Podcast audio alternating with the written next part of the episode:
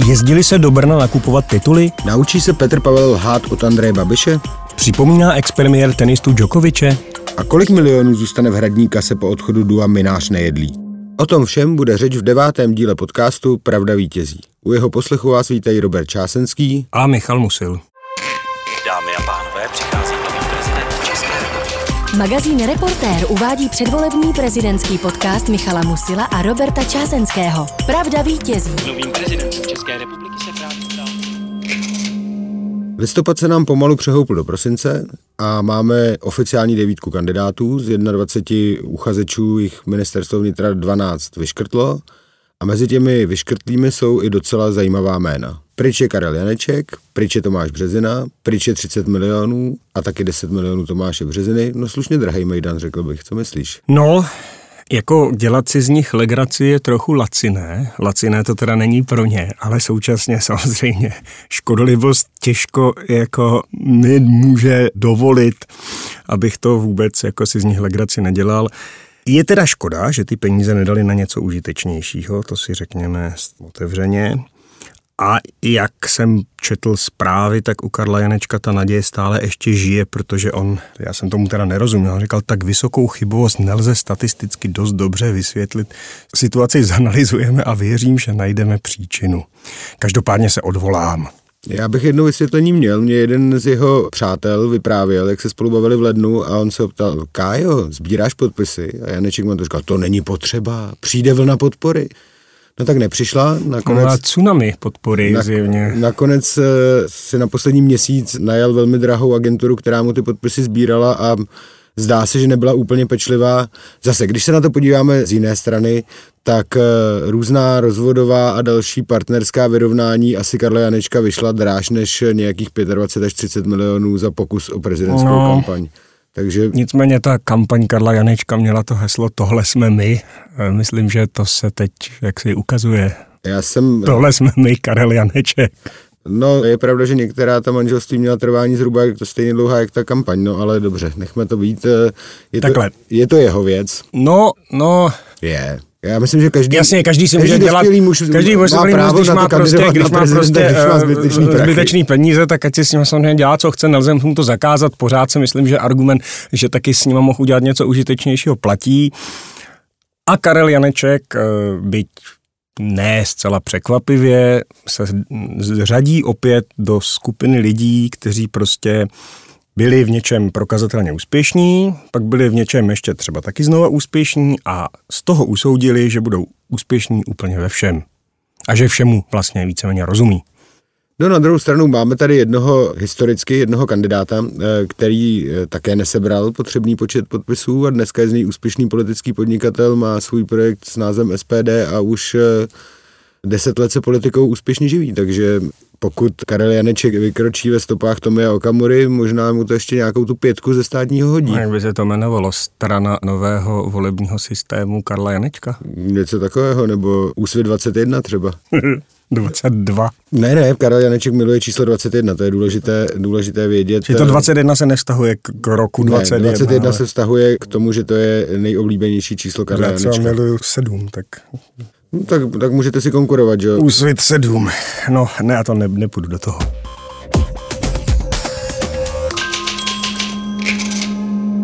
Vyšel taky v neděli nejnovější průzkum, který ukazuje, že Andrej Babiš má podle něj 27% pro první kolo, Petr Pavel 26,5%, Danuše Nerudová 23%. 23,5. Nebo dokonce 23,5%. Pavel Fischer 5,5% a další už jsou pod 5%. Ano. Vypadá to, že se nám tady formuje taková velká trojka, něco jako Federer, Nadal a Djokovic v tenisu, nebo si vzpomínám na Makarov, Larionov, Krutov v útoku sovětské sborné. Krutov je Babiš, jo? No, nevím, já myslím, že v tom tenisovém příměru by byl Babiš klasický Djokovic, ale vůbec nevím, kdo by byl ten, ten eh, Roger Federer, ten jako gentleman na kurtu. Vzhledem k tomu, jak Andrej Babiš se snažil hrát tenis, tak eh, ho přirovnání k Djokovičovi potěší. Nevím, jestli mu to máme. A tak ale jo, můžeme, tak dobře, to, můžeme ho pochválit. Pojďme mu říct, že bude, že bude něco jako Krutov a Djokovic. Tu sovětskou sbornu by Danuše Nerudová asi nepamatovala vzhledem k jejímu věku, ale ty zbylí dvojí možná někdy někde i povinně fandili. No, já teda jenom chci říct, že v tom průzkumu nebylo uvedeno druhé kolo, asi existují nějaké důvody, proč ten průzkum to druhé kolo neuvádí. Samozřejmě je to hypotetické, na druhé straně já jako Vzhledem k tomu, že ty jiné agentury to dělají, tak si myslím, že by to dělat mohly v tomto případě. A další věc potom je, jsou tam uvedeny eh, volební potenciály a tam nejvyšší volební potenciál měl Petr Pavel Danuše Nerudová s 34,5% a Andrej Babiš měl 33%. Eh, Tady by asi bylo na místě se trošku zastavit u toho, co to vlastně ano. je, ten eh, volební potenciál protože pro spoustu čtenářů denního tisku a posluchačů to bývá docela matoucí, takže volební potenciál, pokud se nemýlím, je maximální eh, množství, ano, množství hlasů, ochotných volit toho kandidáta. Které může ten kandidát získat, nebo maximální množství lidí, kteří uvažují o volbě tohoto kandidáta. Nebo A kandidátky. Ten průzkum je zajímavý, že z něj vycházejí dvě otázky, které se řešili. První otázka je, jestli je možné, aby se v druhém kole střetl Petr Pavel s Danuší Nerudovou a Andrej Babiš vypadl. Já osobně si myslím, že to není pořád úplně pravděpodobné, protože Andrej Babiš má pořád svých 25 až 30% relativně skalních příznivců. Neumím si představit, že by ho nezvolili. Takže kdyby mělo opravdu Babiš vypadnout v tom prvním kole a nedostat se do toho druhého, tak by to muselo znamenat, že Petr Pavel a Danuše Nerudová dostanou víc než těch 30 nebo řekněme víc než 25, kdyby, byl, kdyby byli ti Babišovi voliči nějaký chladnější, to nechtěl se jim... Si, abych pravdu řekl, neumím úplně představit, ale dobře, podle mě jediná možnost je, že by voliči jednak museli být hodně motivovaní, ty, ty voliči, co nechtějí Babiše, by měl, museli být hodně motivovaní, že nechtějí opravdu Babiše a museli by tedy pochopit, že musí volit do určité míry takticky, nevolit ty další kandidáty, kteří jsou jim třeba bližší, ale opravdu se koncentrovat kolem Petra Pavla a Danuše Nerudové. Nepovažuji to úplně za pravděpodobné, by jasně tohle už je třetí prezidentská volba, třeba voliči jsou v tomto ohledu takticky vychovanější. No a druhá otázka, která z toho vzniká samozřejmě je, zda je možné, vzhledem k té dynamice, aby se v druhém kole střetla Danuše Nerudová s Andrejem Babišem a že by Petr Pavel z toho vypadl. Na to opět říkám, že si myslím, že je opět dost předčasné o tomhle mluvit, ale ta otázka je zajímavá tím, zda by to neměl Andrej Babiš lehčí proti Danuši Nerudové. Protože nevýhoda pro Andrej Babiše může být, že Danuše Nerudová je žena a ve chvíli, kdy na ní Andrej bude vřeštět, tak jak to jen tak umí, to jen on, on umí tak jak to jen umí, tak mu to uškodí. Ale na druhé straně si myslím, že Danuši Nerudovou je snadnější vykreslit jako v úvozovkách sluníčkářku a podporovatelku Fialovy hrozné vlády, jak by řekl Andrej Babiš.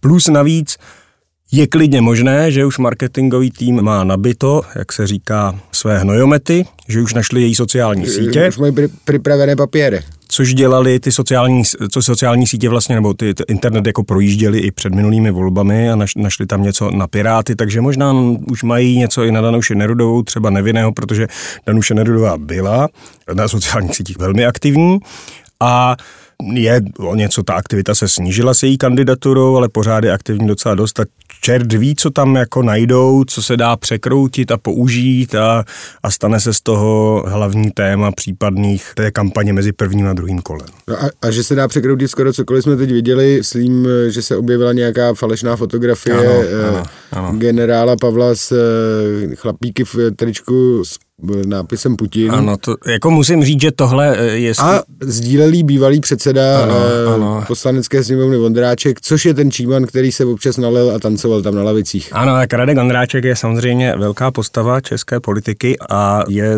je znám svým velkým rozhledem a řekl bych i bystrostí, takže on tuhle tu fotografii sdílel, napsal k tomu, dal citát Petra Pavla proti Putinovský, že vlastně ty, ty volby jsou, jako že to je legrace a tak dále, což teda trochu trochu vtipné, že to je legrace, když tam kandiduje i jeho hospodář a šéf Andrej Babiš, ale tam bylo fascinující, jak on to pak omlouval a několik hodin trvalo, než to smazal, kdy mu všichni říkali, že tohle je Photoshop. A skutečně, když se na tu fotografii podíval, tak to z toho jako, to fakt bylo jako jasné, ale on říkal, ne, ne, ne, to na internetu koluje už dlouho se šíří, nikdo to nepopřel, takže, takže samozřejmě ve chvíli, kdyby si, kdyby Radek Vondráček třeba se šířilo jeho nějaká jako fejková fotografie, na níž uh, ne, si ne, dává ne, ne, ne, pojďme, do kapřes třeba peníze, chápeš jen, takže já už jsem se bál. Ne, ne, ne, ne, ne. Mě to mě to napadlo, ale pak jsem se zarazil. Já si totiž myslím, že on udělal chybu. Uh, on, to bylo připraveno na řetězové maily a on to dal, špak, on to dal omylem na Twitter. Ano, ano, ano. A pak, když to zjistil marketingový tým Andreje Babiše nebo přímo šéf, tak mu zavolal a strašným způsobem ho seřval, že neví, že tohle má posílat do řetězových mailů a že to dal omylem na Twitter. Přesně, to je pro důchodce a ne pro Twitteřany. Ano.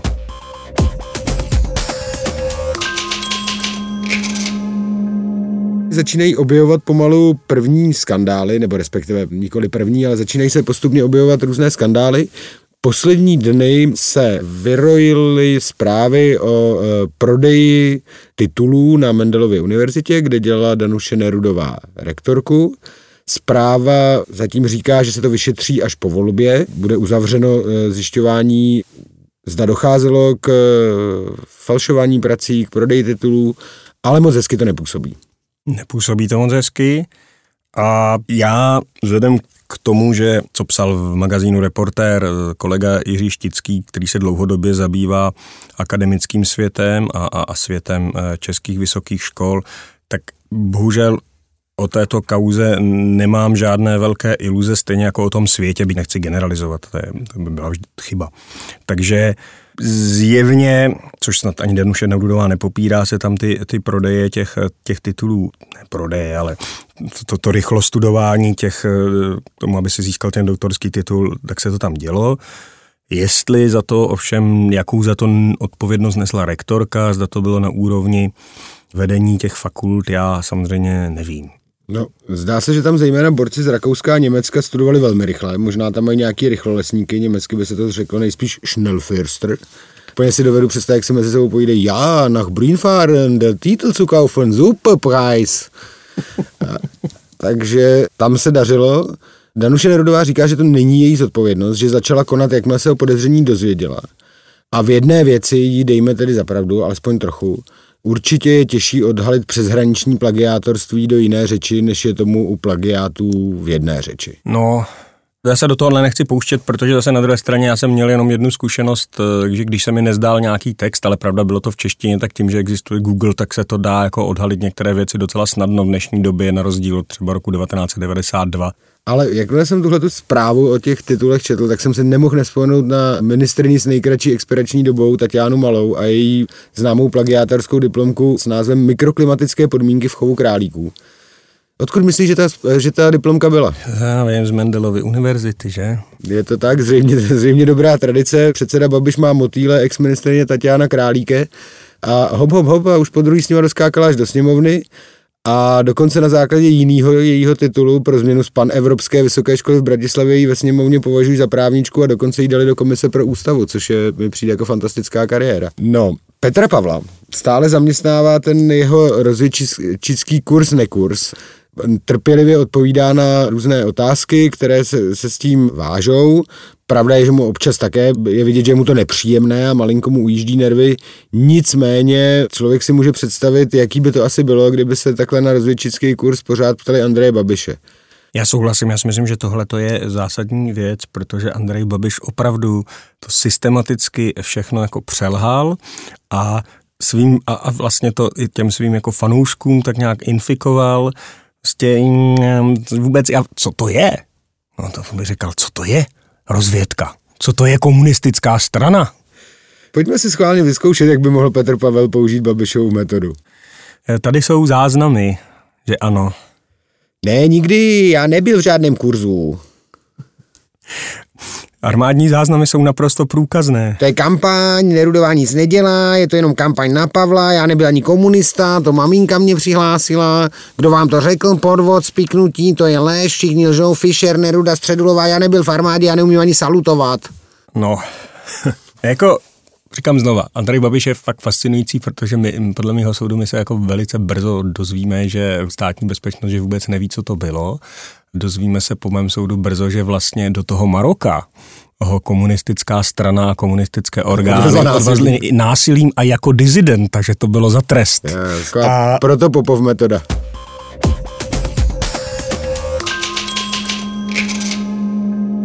Nicméně pokud se vrátíme k tomu generálu Pavlovi, tak v poslední době tam nic moc nového obsahově se neobjevilo. Jediná věc byla, která je zajímavá, že vystoupení spolužáka Petra Pavla z onoho kurzu, který, jak se o něm nemluvil hezky, o, o tom, co na tom kurzu dělal, takže tenhle ten spolužák to konzultoval mimo jiné s Miroslavem Kříženeckým, což napsal Deník N. A Miroslav Kříženecký je předlistopadový a krátce polistopadový vojenský prokurátor, advokát, ale hlavně kandidoval na prezidenta za komunistickou stranu Čech a Moravy, což je samozřejmě zajímavé. Musím říct, že na druhé straně, jak vidím, jak kolem toho Petr Pavel stále, já nechci říct, no možná, že to je tančí, ale myslím si, že některé věci by říkat vlastně nemusel. Jako pořád říkat, že tu zkušenost vnímá jako svoji výhodu, nebo že Andrej Babiš spolupracoval s STV a to byla úplně jiná složka. Jasně, byla to úplně jiná složka, ale nadřízeným orgánem bylo prostě vedení totalitního režimu a to tak, to tak prostě jako je. A mně přijde, že vlastně tohle je jedna věc, o které on taky mluvil, že ta kampaň vzniká tak, že On s tím, s tím šéfem té kampaně, který dělal kampaně pro Zuzanu Čaputovou, slovenskou prezidentku, takže některé věci jsou pro něj nepřijatelné, bo se musí nějak dohadovat a mně vlastně přijde, že v tomhle se ukazuje to, co Petr Pavel vlastně chce říkat, protože z hlediska té kampaně by bylo mnohem lepší, kdyby řekl, byla to chyba, jsem to neměl dělat, byl jsem mladý, tečka.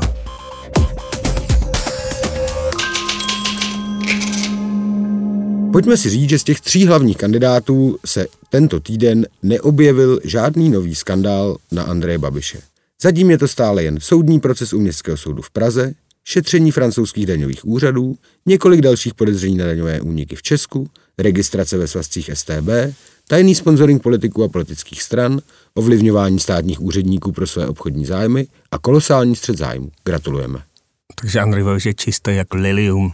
V každém případě, jak byl eh, rozhovor teď na snídaní na Nově s eh, Petrem Pavlem, tak tam byla anketa a ti lidé se k němu vyjadřovali a já jsem najednou viděl, jak jsou tam dva lidé, byli to seniori, pán a paní, a říkali, no mě vadí na generálu Pavlovi ta jeho komunistická minulost, té rozvědce. Já jsem si říkal, tohle už jsem, ty dva už jsem někde viděl, tak jsem se podíval na ten rozhovor, co byl o týden dřív s Andrejem Babišem a přesně tihleti dva lidi říkali, ano, pan Babiš, to je vynikající, toho budeme asi volit, to je přece ten má zkušenosti.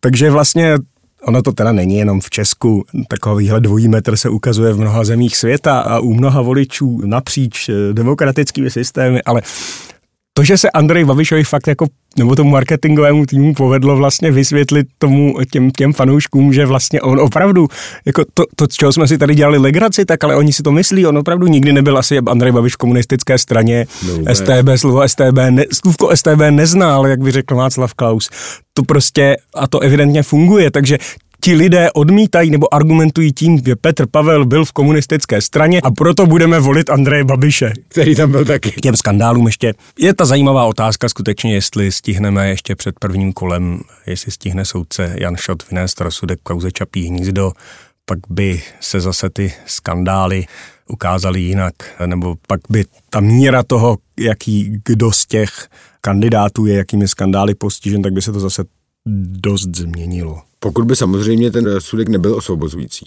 Pokud by ten rozsudek byl osvobozující, tak by to byl velký triumf Andreje Babiše a dočkali bychom se fantastických fanfár. Je pravda, že z výpovědí těch svědků, tak jak jsme je mohli poslouchat před soudem, to úplně na osvobozující rozsudek ano. nevypadá. Nicméně to samozřejmě svrchované rozhodnutí soudce. Na to, jak skandály ovlivňují voličské rozhodování, jsme se zeptali i posluchačů Rádia Blaník. Jejich odpovědi nám přetlumočí programový ředitel Dan Rumpík. Pánové, dobrý den. Naše dnešní téma je velice zajímavé. Zeptali jsme se našich posluchačů, jestli je nějakým způsobem ovlivňují kauzy a skandály, které se čas od času objeví v souvislosti s kandidáty na českého prezidenta nebo prezidentku. A jak to dopadlo? V drtivé většině jsme se dozvěděli, že vůbec. Někteří posluchači nám napsali, že tomu stejně moc nevěří a pokládají to za součást nekalých praktik předvolebního boje. Další velká skupina pak napsala, že už svého favorita má a dotyční prý své rozhodnutí nehodlají změnit, i kdyby se dozvěděli nějaký ten skandál. Hezký den a naslyšenou. Dane, díky. Ještě než se dostaneme k dalšímu bodu, ale zajímavá opravdu otázka je, když se podíváme na ty, na ty, na ty tři věci, které jsme tady diskutovali, nebo Danuše Nerudová a ta otázka těch, těch titulů na Mendelově univerzitě, eh, Petr Pavel a jeho studium z pravodajského kurzu D2 a potom všechny ty věci u Andreje Babiše, tak my vlastně ale pořád tak úplně nevíme, do jaké míry ty voliče ovlivňuje. My na to nemáme zatím ani data. U Petra Pavla si musíme ještě počkat na další průzkumy, které teď v úterý 29. listopadu ráno, kdy natáčíme tento podcast, nemáme. Možná týdou, než ten podcast zveřejníme. Což bude ve čtvrtek což bude, 1. prosince. Což bude ve čtvrtek 1. prosince. Jestli u té Danuše Nerudové bych o tom měl pochybnosti, že to nějaké voliče ovlivní a u Andreje Babiše ty všechny skandály jsou všeobecně známé a... A evidentně to tě, těm a evidentně jeho to, voličům ano, nevadí ano, ani trošku. Ano. Eh, otázkou je, nakolik eh, mu to bude bránit v tom dostat dostatek voličů pro případné druhé ano, kolo, pokud ano, není postaví.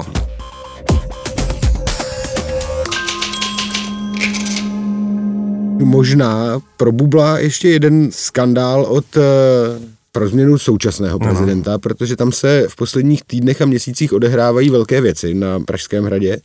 Propustili šéfa zprávy Pražského hradu dlouholetého, který mimo jiné naschromáždil dostatek peněz eh, ve fondu odměn a byl známý tím, že ho hospodaří přebytkově. Teď se to eh, dostalo pod gesci eh, dvojice Minář nejedlí, takže je docela zajímavé přemýšlet o tom, kolik asi peněz najde nový prezident eh, ve správě Pražského hradu, až tam 8. března nastoupí. Jenom tak pro pořádek ocituji, že kolegové z podcastu Vlevo dole, Václav Dolejší a Lucka Stuchlíková, mluvili o tom, že ve fondu odměn zprávy Pražského hradu je 100 milionů korun. Tak typni si, kolik milionů korun tam najde, ať už Andrej Babiš, Petr Pavel nebo Danuše Nerudová. Bude to na 10 nebo pod? My jsme nespravedliví, třeba tam ty peníze prostě nějak jako zmizí sami. Ne, rozdají se ty odměny za dobrou práci samozřejmě. Kancléř Minář s Martinem Nejedlým nemusí zatím stát. Prostě. To se, no, nebo se tak, přesně. Já to teda nazývám, eh, tahle ta věc je taková jako, že vlastně poslední leč, to je, když se, to jsem si našel v slovníku, když se pije na konci honu, což teda v případě Miloše Zemana spíš bude bez alkoholu, v případě kancléře Mináře Martina Nedleho nevím, ale tam se evidentně teďka odehrávají velké věci.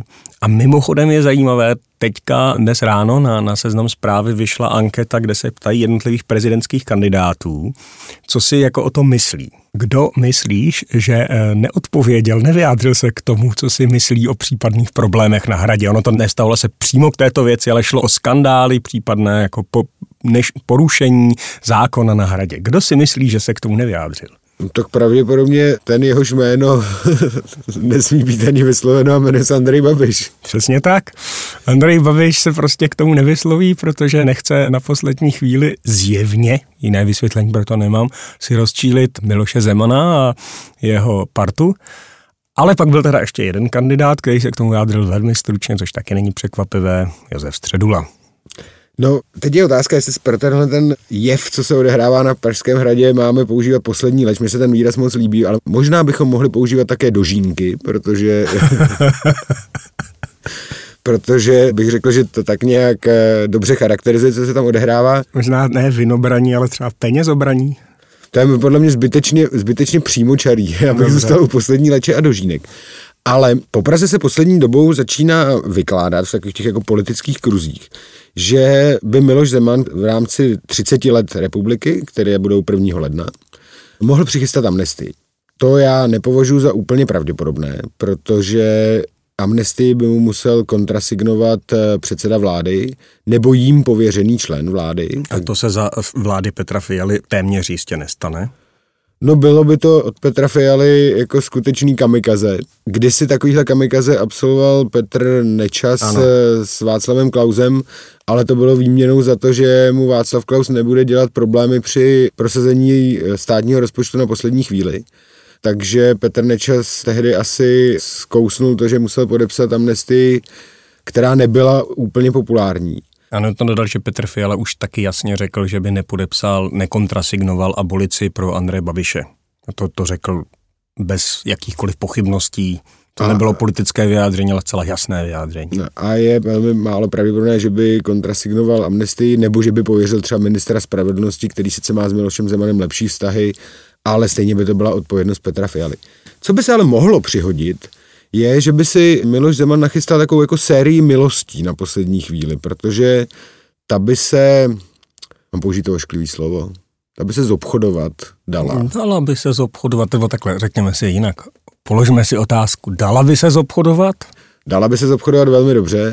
Myslím, že je tu spousta lidí, kteří by rádi dostali milost a v rámci toho přispěli buď na bungalov, anebo Jenom jak říkal Jiří Paroubek, to jsou nechutné insinuace, což znamená, že tady naznačujeme něco, co se ale rozhodně nemůže stát. Ne, eh, což samozřejmě víme vzhledem k tomu, že známe kancléře Mináře i Martina Nejedlého, že takové věci se naprosto, ale naprosto nedějí. Nemůžou se dít, No, kdyby- nesmí se dít. Kdybychom si, nebo kdyby si měli oni sáhnout do svědomí, tak si můžeme říct, tak co vrátil Martine, neříkejte, že už vás to aspoň dvakrát nenapadlo. Jisté prostě je, že tu sérii milostí by ale Miloš Zeman mohl udělat a mohl by ji udělat kdykoliv od dnešního dne až do 7. března, nebo dokonce 8. tam nevím přesně, jak je to formálně, ale myslím, že prezident se ujímá úřadu chvílí slibu, takže by to teoreticky mohl udělat třeba i Ještě 8. na. Medež ráno, přesně tak. Jestli se to stane, to uvidíme. Pro dnešek je to zatím všechno. Od mikrofonu se s vámi loučí Robert Čásenský. A Michal Musil. Pravda vítězí. Předvolební prezidentský podcast magazínu Reportér. www.reportermagazín.cz